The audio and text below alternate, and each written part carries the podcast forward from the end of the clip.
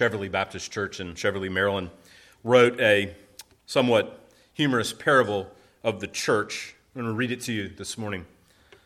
Nose in hand, we're sitting in the church talking. The morning service, led by ear and mouth, had just ended. And Hand was telling Nose that he and his family had decided to look for a different church. Really? Nose responded to Hand's news. Why? Oh, I don't know, Hand said, looking down. He was usually slower to speak than other members of the church body. I guess because the church doesn't have what Miss Hand and I are looking for. Well, what are you looking for in a church? Nose asked. The tone in which he spoke the words was sympathetic, but even as he was speaking them, he knew that he would dismiss Hand's answer if the hands couldn't see that, that nose and the rest of the leadership were pointing in the right direction, then he could do without them. Hand had to think before answering. He and Miss Hand liked Pastor Mouth and his family, and Minister of Music Ear meant well. Well, I guess we're looking for a place where people are more like us. We tried spending time with the legs, but we didn't connect with them. Next, we joined the small group for toes, but that didn't interest us.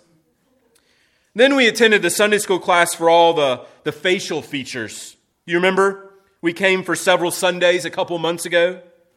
It was great to have you. Thank you. But everybody just wanted to talk and listen and smell and taste. It felt like, well, it felt like we've never wanted to, to get to work, to get your hands dirty. Anyways, Miss Hand and I were thinking about going to the new church over on the east side. We hear that they do a lot of clapping and hand raising, which is closer to what we need right now. Hmm, Nose replied.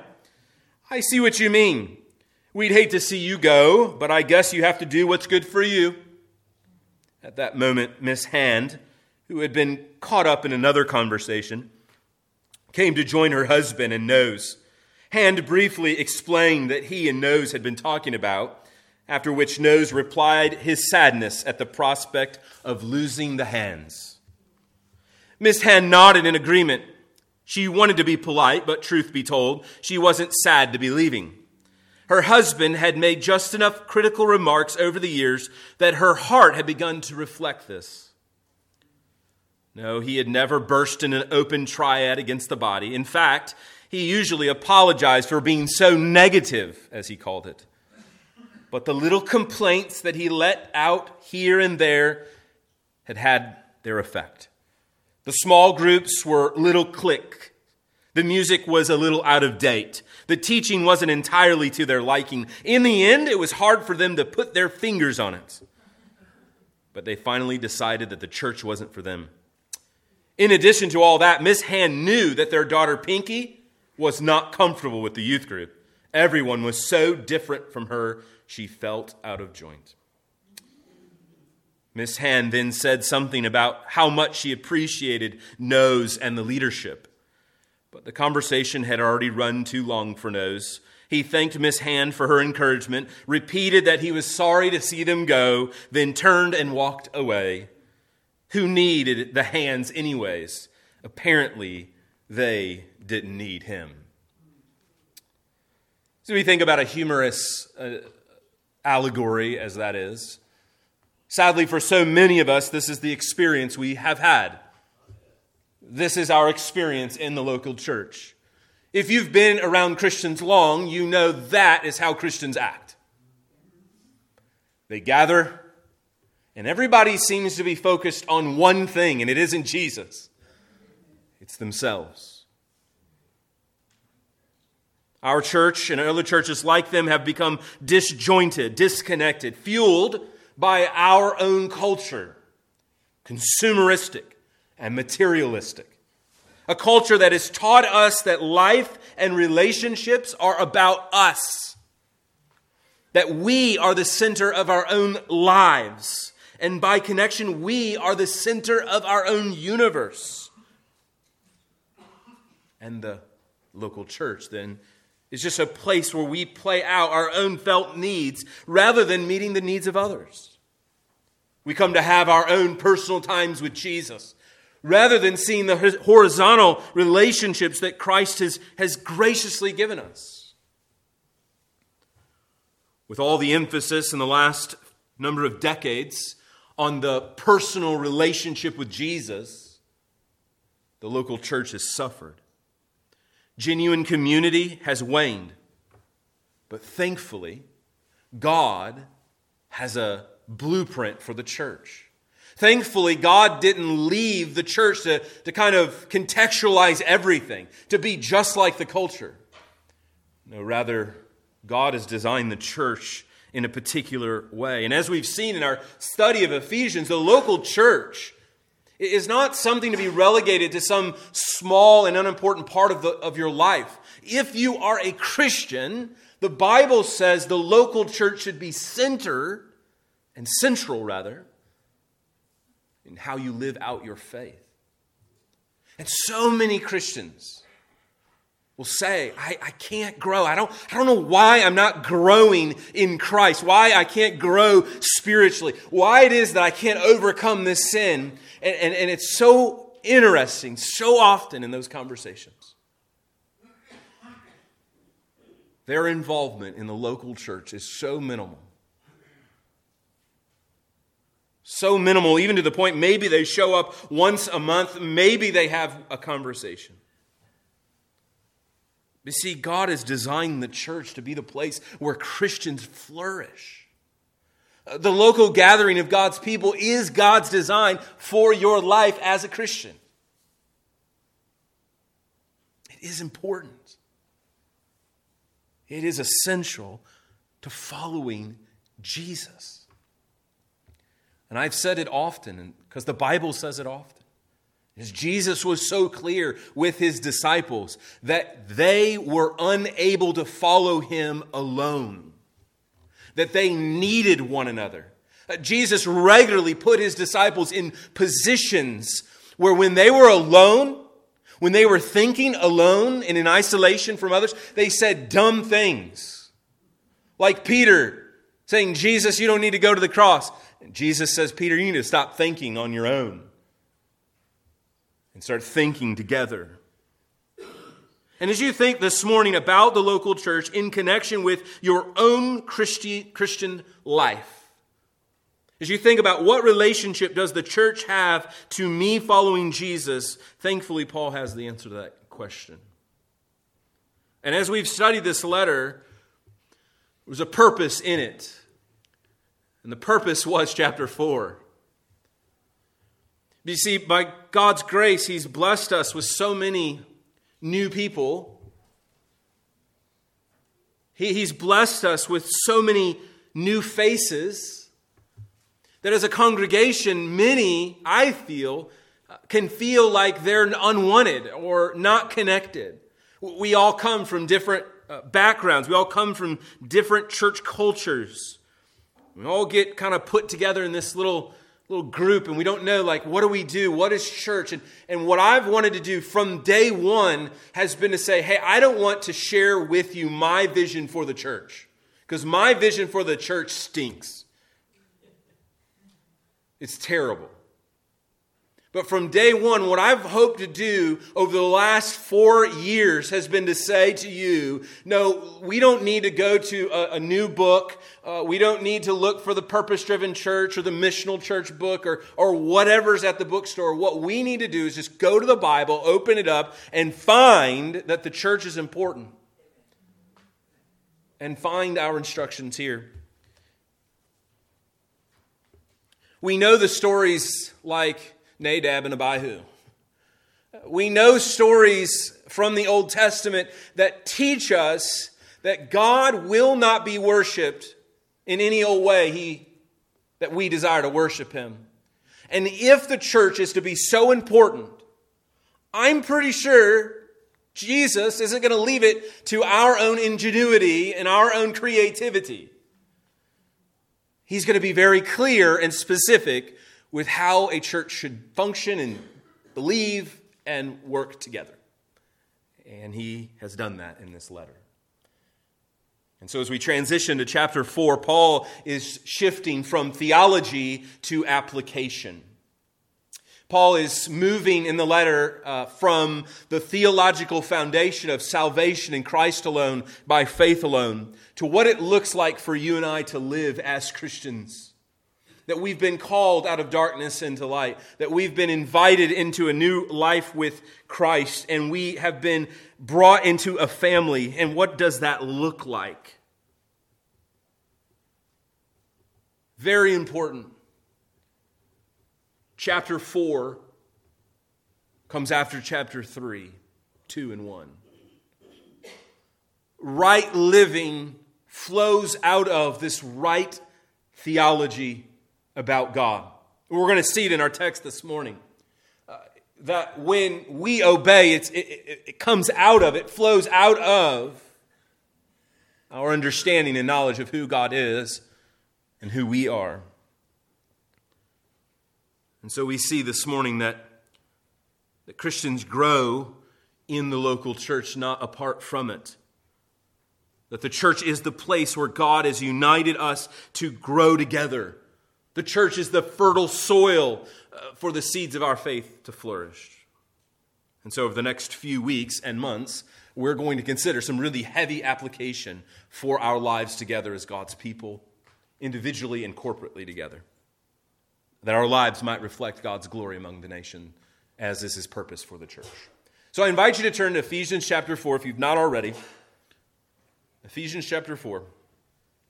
Uh, this morning we're going to consider verses 1 through 3 of Ephesians chapter 4.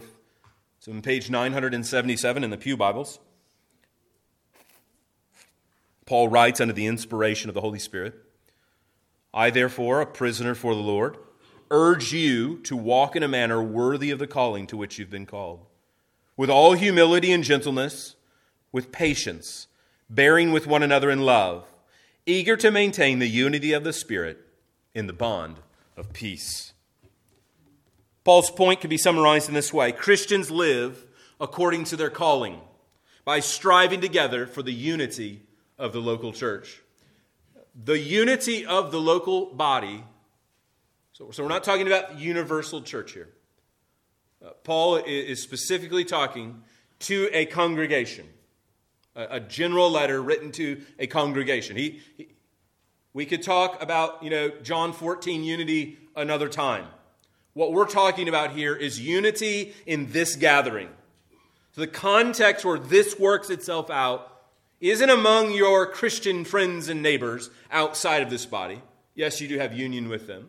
What we're thinking particularly about is a subset of that larger Catholic unity, little c Catholic, not big C, um, unity in the local body, in the local body. And so we as Christians live according to our calling when we strive together for the unity of the church. All of this, as I'm going to show you, is connected to your growth as a Christian. In other words, there is a correlation between spiritual maturity and unity. A disunified church is a spiritually immature church. A mature, growing church is a united church. At least that's the goal. So, the purpose of our time this morning is really to exhort us to strive toward unity in this local gathering. Uh, this week, we're going we're gonna talk about sort of the, the exhortation to unity. Next week, we're going to think a little bit more about the theology behind it, uh, particularly thinking about the Trinity as the motivation to unity. And so, how do you help our church grow in unity? So I want you to think particularly here about how you participate to further unity in our church. And I've, I've got three C's uh, to advance unity in our local church. Three C's calling, character, and conduct. First, in verse 1, Paul says, Give attention to your calling. Give attention to your calling. Notice what he writes I, therefore, a prisoner for the Lord, urge you, you all, the whole congregation, to walk in a manner worthy of the calling to which you all have been called. Paul begins here with uh, theological underpinning, doesn't he? Uh, this verse is a, really a summary of all the rest of the letter. So, verse 1 here could, could re- really just is the head verse for the rest of the book. Walk worthy of your calling. Well, of course, this aspect or idea of divine call is not foreign to this letter. Of course, that's what he began with. Look here in chapter 1. Just gaze your eyes over at chapter 1, you'll see there. Blessed be, in verse 3, the God and Father of our Lord Jesus Christ, who's blessed us in Christ with every spiritual blessing in the heavenly places. Verse 4, here it is. Even as he chose us in him, in Christ, before the foundation of the world. Notice what the purpose is that we should be holy and blameless before him. You see the correlation between our election, our divine call, and our holy lives. There is a correlation. Then you'll notice here in Paul's prayer in chapter 1, verse 18, he prays that they would have eyes the eyes of your heart enlightened, that you may know what is the hope to which he's called you, the riches of his glorious inheritance in the saints. And he, he continues to go on through that prayer as we studied weeks ago. Now I want you to notice verse, verse 10 of chapter 2, how he culminates that prayer. For we are his workmanship, created in Christ Jesus for good works, which God prepared beforehand that we should walk in them. All of this is to, to, to, really just demonstrate for you the connection between calling and holiness. This is why Paul phrases the, the sentence in chapter, chapter 4 and verse 1 the way he does walk worthy of your calling. Again, we've said many times, Paul's ethical exhortations uh, could be summarized, can be summarized in the simple phrase act like what you are. In other words, a right understanding of who you are in Jesus leads to a life transformed by that knowledge. Our lives are shaped by the knowledge of who we are in Christ. Uh, that we've been called out of, light, out of darkness into light to be like Christ. Now, the word Paul uses here to walk uh, really is kind of old. I know, you know if you've grown up in church, you know, how's your walk?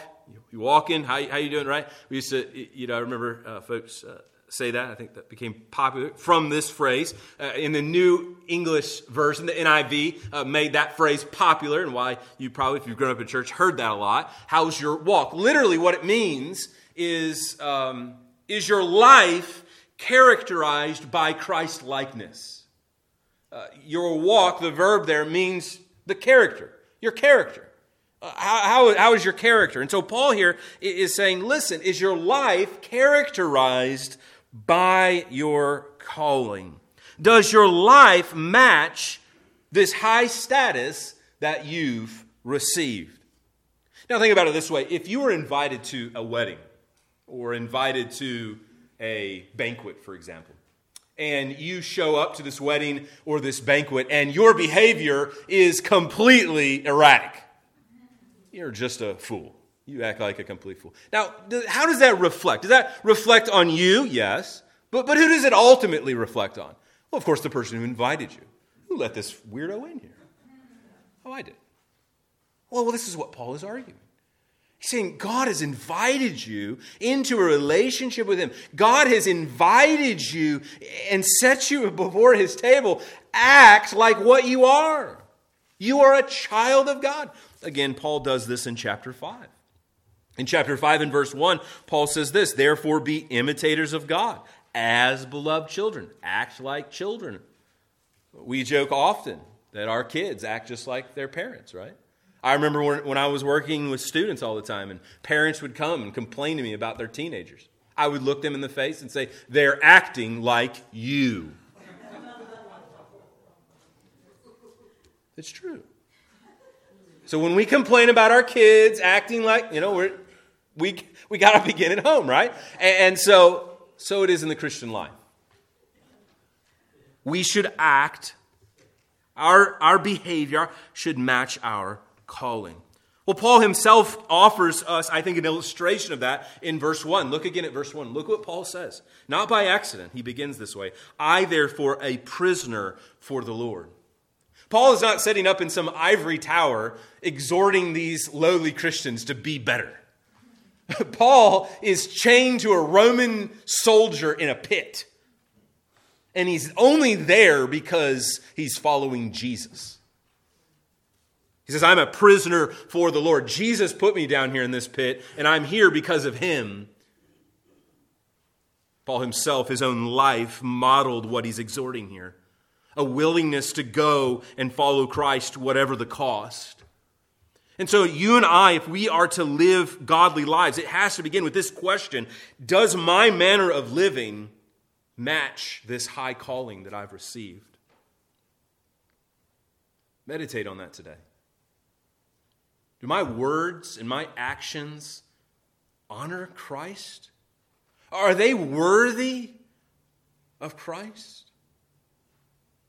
It's a question we must wrestle with and, and think through. Unity in the local church advances as you and I give attention to our calling, as we think about this divine election that we have thankfully received that we that our lives be affected by it and changed by it and understanding then that theology fuels obedience. So we want to think hard and about difficult passages and, and think together theologically. Uh, we want to use the bible and use bible words and having that conversation well thankfully paul goes on i think to give a fuller expression a fuller of understanding of how we are to walk he doesn't leave it to chance you know, sometimes we could we use generic, uh, very abstract, uh, be holy, walk worthily, be good, right? And uh, and again, just use illustration of children. If you give a child a command, uh, they have this very unique ability, don't they, uh, to interpret your instructions in many many different ways, right? You know, they just have this unique ability. And, and I think we do as well as sinful creatures, right? Uh, we, we, we always are looking for the loophole. Uh, but thankfully, Paul here doesn't just leave us to chance, hmm, how am I going to walk worthily? He gets to specifics in verses 2 and 3. And so Paul here says, listen, how you live worthily is by giving attention to your character. Paul begins with character before he goes into conduct. You see, you know, a lot of times we focus on, okay, what do I need to do? But see, Jesus taught us that out of the heart flows our actions. And so if we just focus on conduct, as so many Christians tend to do, then all we are doing is behavioral modification. We're not actually changing our hearts. We just get, like Jesus said, a bunch of whitewashed tombs. Everything looks good. You know, they, they behave. You know, they, they're good citizens. They give money to the church. Their butts in the pew every week. They look good. But you don't have to be in the church long to know that some of those really good looking folks inside, not so good. And so we give attention to our character first, as Paul does here. Look at verse 2, what he says Give attention to your character. That we're to live a life worthy of our calling with all humility, gentleness, and patience. Paul outlines three ways, three manners in which we are to live. We are to first live humbly. Humility is a mark of a maturing Christian. Humility, modesty, uh, thinking of others more than ourselves Brothers and sisters, one of the things we must understand is that pride is the poison in the, the poisons, rather, the unity in the local church. It's that cancer Paul talked about in 1 Corinthians pride, the yeast that leavens the whole lump. Our pride fractures the church. And the context here is of our character in the context of the local church. Humility is a virtue that we should strive for. We shouldn't just say, oh, you know, that's an extraordinary person. He's a humble guy. No, we should strive for humility in our lives. C.S. Lewis in Mere Christianity wrote this Humility is not thinking less of yourself, it's thinking of yourself less. That's what it is. And, brother and sister, I wonder when you gather on the Lord's Day, when you gather with other believers in your home, is the conversation all about you or about them? Do you gather to see your needs met or to meet others' needs? Is the church really just here to serve your spiritual benefit? Or rather, for you to serve others? Of course, Jesus is the pinnacle example of this, of humility. Paul articulates this well, of course, in a, familiar hymn in, in Philippians chapter 2. Do nothing from selfish ambition or conceit, but in humility count others more significant than yourselves. Let each of you look not only to his own interest, but to the interests of others. Have this mind among yourselves, which is yours in Christ Jesus. I just want to pause. We, we jump over verse 5 often. It's yours. Don't make excuses for being prideful if you're a Christian, because through your union with Christ, it's yours. That's the point he's making. When he's saying Jesus is humble, follow the logic. Jesus is humble. You're united to Jesus, therefore you're humble. You'll be humble. He'll humble you.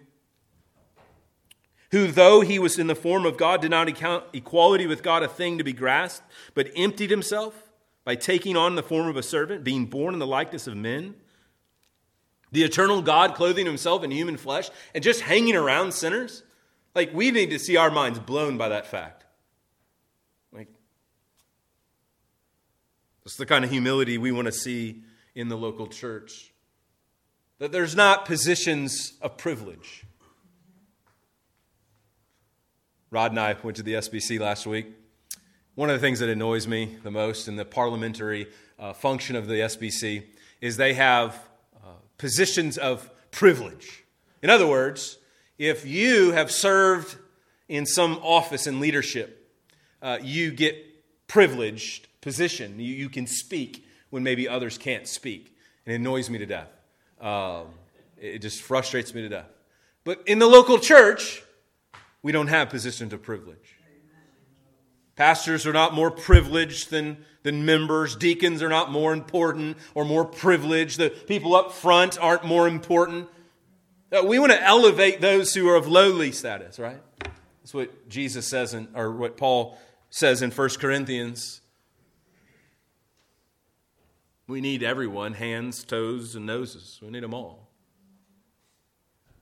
In fact, in the context of 1 Corinthians, he says that we're to elevate those of more hidden places. And we do that by ver- verbally saying thank you. Thank you for mowing the grass. Thank you for taking out the trash. Thank you for sweeping the floor. Thank you for taking that senior adult to the doctor and not coming in here and telling us about it. Thank you. But not only are we to be humble, notice what he says in verse 2, we're to be gentle. Christians are to be marked with a, with a, a, gentleness about us. Again, the word means here it is a quality of not being overly impressed by a sense of one's self importance. It's very closely connected to the word humility, but it's fleshed out quietly different. Uh, maybe meekness is in your Bible, a word very familiar to our King James readers. Meekness, gentleness, not, not being overly impressed with your own self importance. And frankly, the sin of entitlement leads us to not be very gentle. Our culture prizes entitlement. We feel that we are entitled to so many things. And thankfully, if you just read your Bible enough, you'll realize you're not even entitled to life. That it's a gift of God's grace. And one of the things as Christians we must fight against and work towards is entitlement. When we gather together, we must not think that one is entitled to something more than another, but rather be gentle with one another. Now, to be clear, meekness doesn't mean that we're weak, it doesn't mean that we're weaklings. Humility also doesn't mean that we just kind of, you know, quietly and are shy. That's not humility at all. Some of the most humble people I know are, are one of the most, you know, very extrovert, loud, you know, smart, you know, but they're humble. And they're meek. Remember Jesus teaching his disciples that blessed are the meek. Jesus had a ministry of meekness. He cared for others even at his own expense, even often at his own spiritual expense. When he was off praying, the disciples would come and, The people need you, Jesus. And Jesus would leave his time with his Father to go meet others' needs. Brother, sister, how are you gentle with others? How do you see that others more important than yourself, that your time, your health, Not only are we to be gentle, you see also here that we are to, that we are to live in a manner of, of patience. Uh, patience simply means uh, an ability to bear up under pressure, right? Forbearance. Frankly, I'm thankful that word is in the Bible. Because if you hang out with Christians long, you need a lot of patience.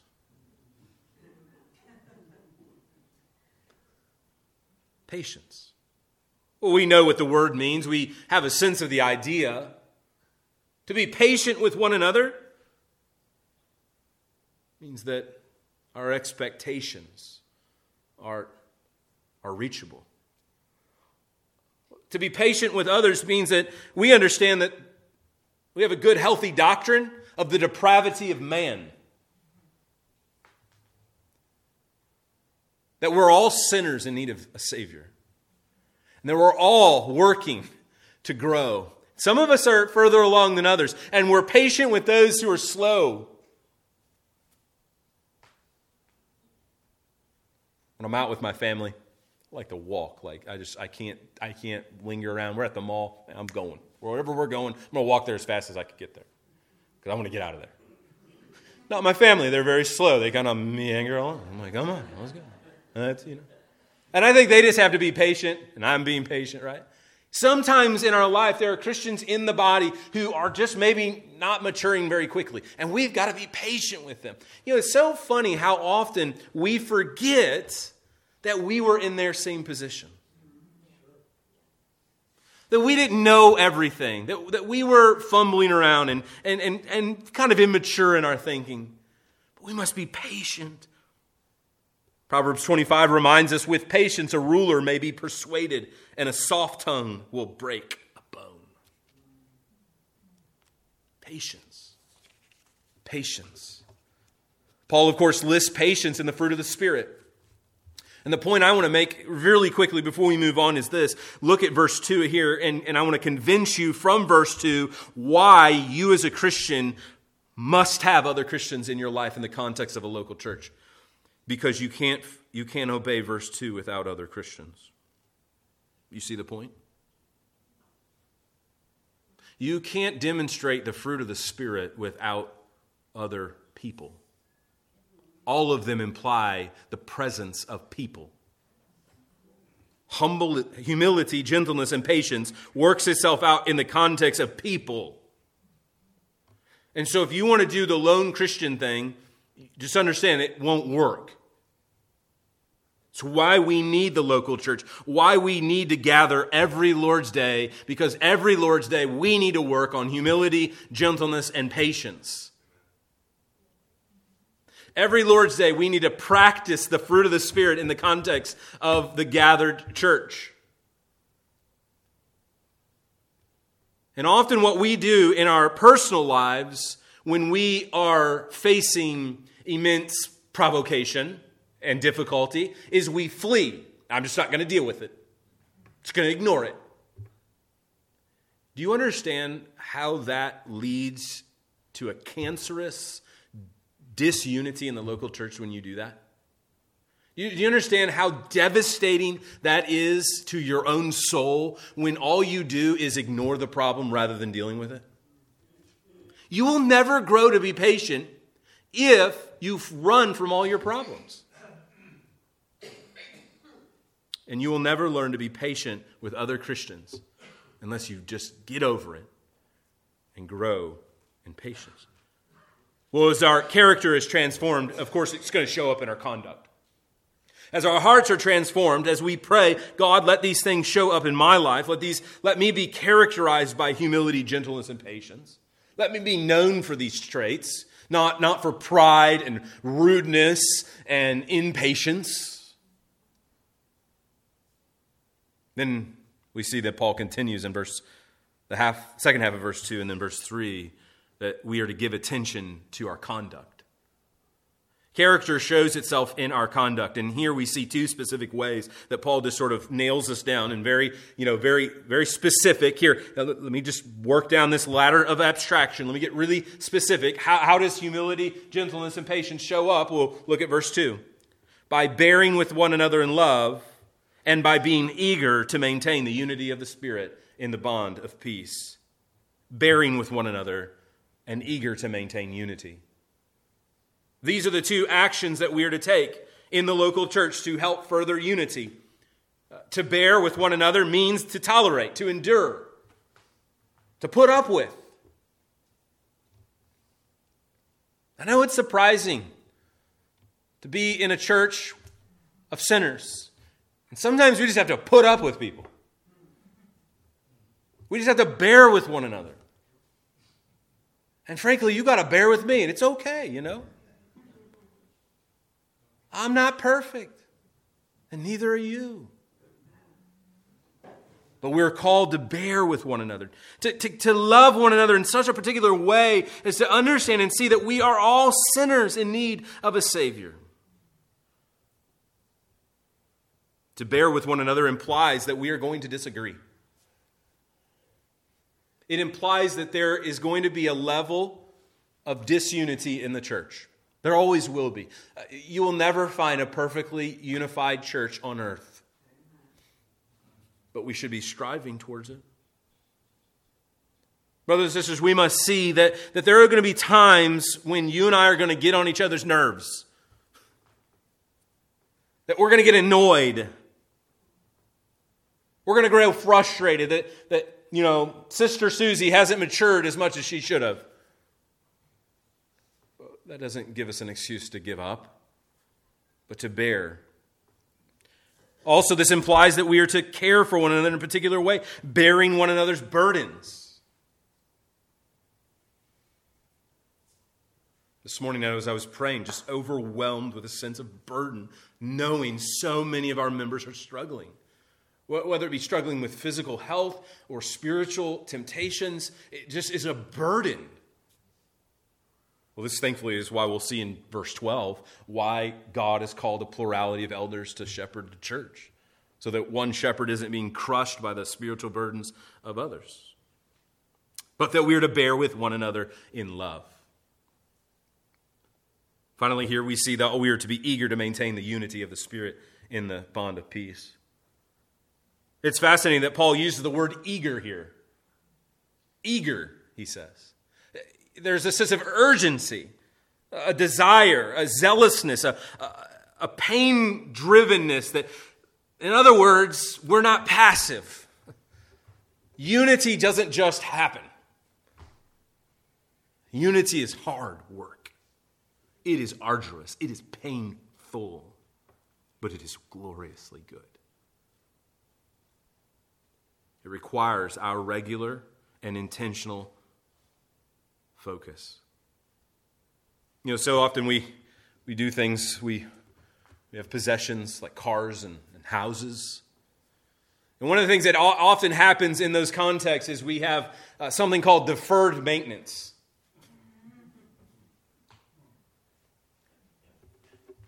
Congress has a similar syndrome. It's called kicking the can, right? Let it be someone else's problem. I'm going to trade it in, it'll be their problem. I'm going to sell my house. It'll be their problem, right? We, we tend to just put things and maintenance off. We, we do it another day. Notice the word he uses here in verse 3 eager to maintain.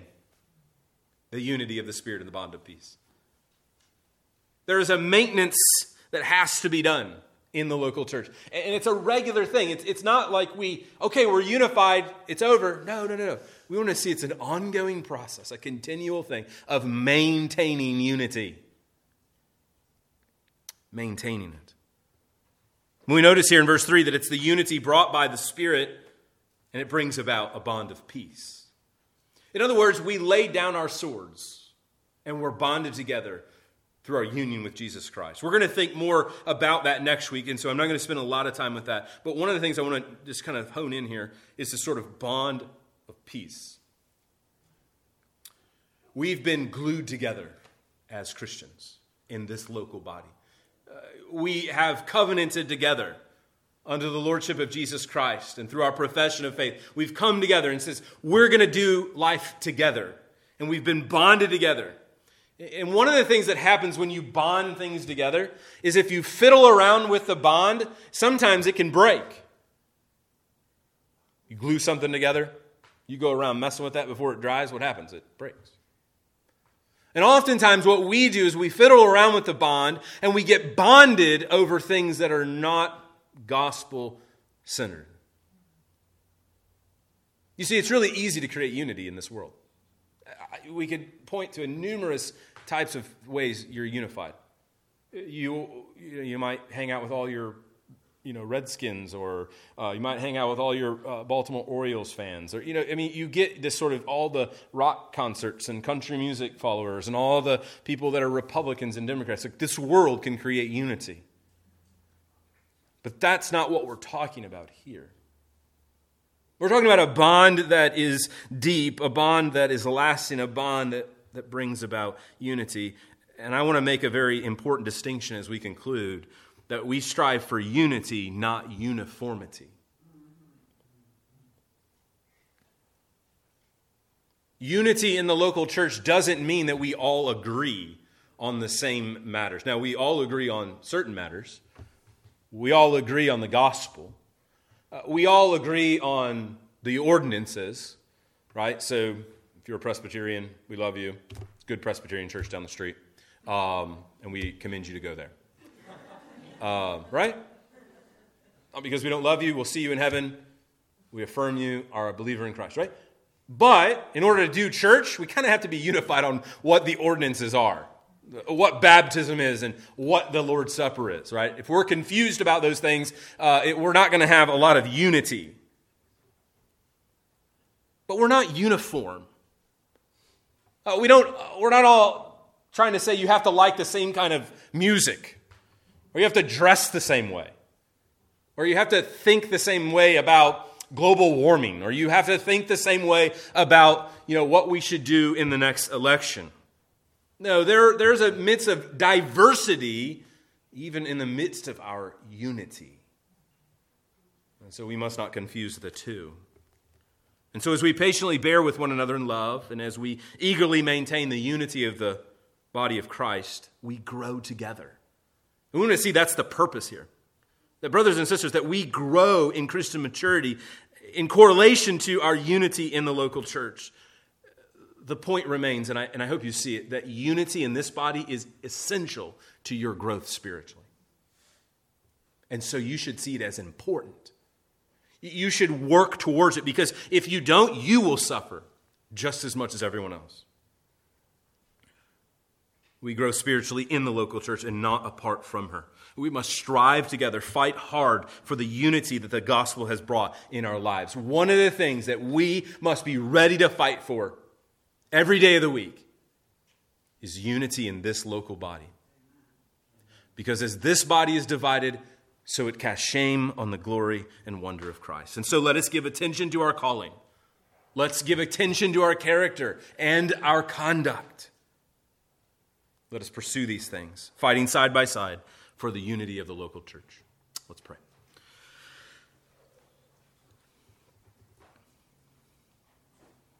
Father, we are thankful for the grace that you have given us in Christ, for uniting us in this family we know that we are unwelcomed apart from Christ and his finished work. We glory in the cross today. And thank you for uniting us together in Christ. Help us, we pray, to strive together, to be eager together, to maintain the unity of the Spirit and the bond of peace. Help us, we pray, in Christ Jesus' name. Amen. Well, this morning, not by chance, we have the opportunity to demonstrate unity. When Jesus instituted the Lord's Supper, it was in the context of a small gathering of his disciples. And at that meal, there would have been a loaf, one loaf, and one cup was passed. Now, as Christians have carried that tradition on through history, as Baptists, we have lost it. But historically, Christians would take one loaf and one bread, eat from the common loaf, and drink from a common cup. Now, we're not going to do that this morning, so all the germaphobes, don't worry. It's okay.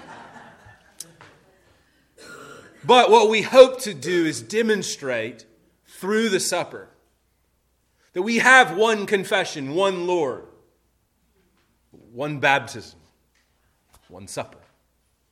And that when we partake of the Lord's Supper, it is a demonstration of our unity together in Christ as we feast from the body and blood of Christ.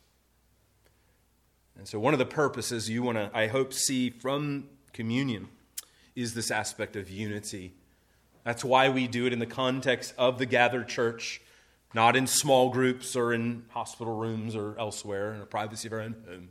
It's an ordinance of the church to unite us together to demonstrate the glory and beauty of Christ. So, as our ushers come forward, I want to remind you of those things. And, ushers, make sure you grab your bulletin. Another way that demonstrates our unity is our church covenant. Of course, our church covenant is not made up of or is, is not inspired, rather. It, it's not infallible. It was written by men, broken as we are. But it is taking its inspiration from the scriptures. So if you're a member of our church, I invite you to make your way in your bulletin to page 10. And there you'll find our church covenant. Again, this articulates for us well how we hope to live together as Christians. Just as a married couple takes a covenant vow in their marriage ceremony to declare to the world how they will love one another, how they will care for one another, how they will do marriage. Brothers, sisters, the church covenant merely articulates how we hope to do life together. And so we're going to read it. And so uh, that's why I invite you to turn to page 10 and we're going to read together our church covenant. Ready? Having been led by the Spirit of God to receive the Lord Jesus Christ as our personal Savior, and on the profession of our faith, having been baptized in the name of the Father and the Son and the Holy Spirit, we do now in the presence of God and this assembly most solemnly and joyfully covenant with one another as one body in Christ, and by the aid of the Holy Spirit commit to the following. We will walk together in Christian love with truth to strive for the advancement of our church in knowledge, holiness, and comfort to promote its spirituality and prosperity, to sustain scriptural worship, ordinances, discipline, and doctrine, to demonstrate our church's sacred preeminence over all institutions of human origin by being faithful in our attendance on the Lord's Day, contributing cheerfully and regularly to the support of the ministry, the expenses of the church, and the spread of the gospel to all nations we commit to maintain family and personal devotions, raise our children in the fear and admonition of the Lord, and seek the salvation of our family and friends.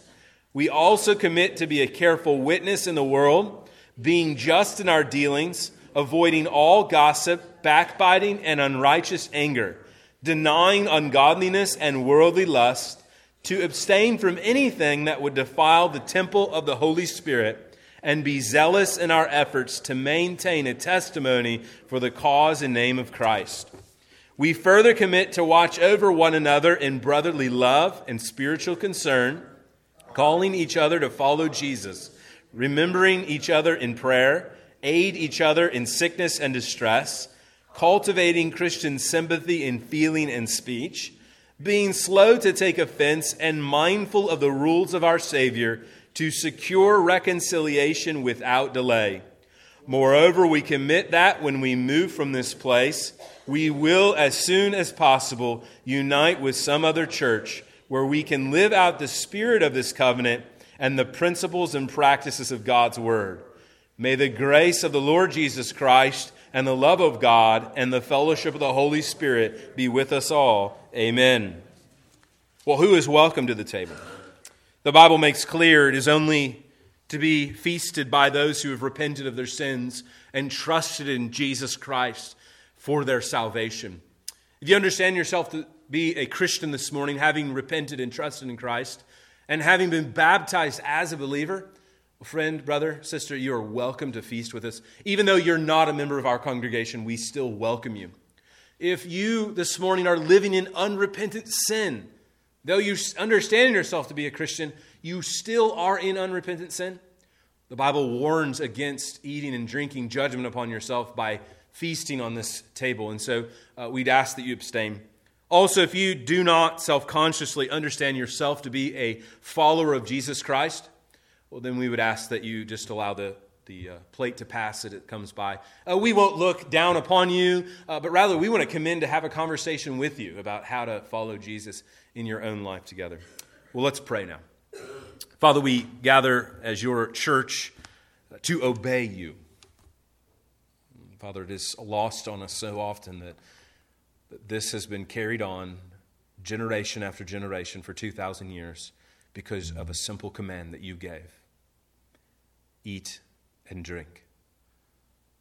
Uh, Father, may we demonstrate the unity in the bond of peace as we feast together, brothers and sisters in Christ, at your table, a reflection of the table to come. In Christ's name we pray. Amen.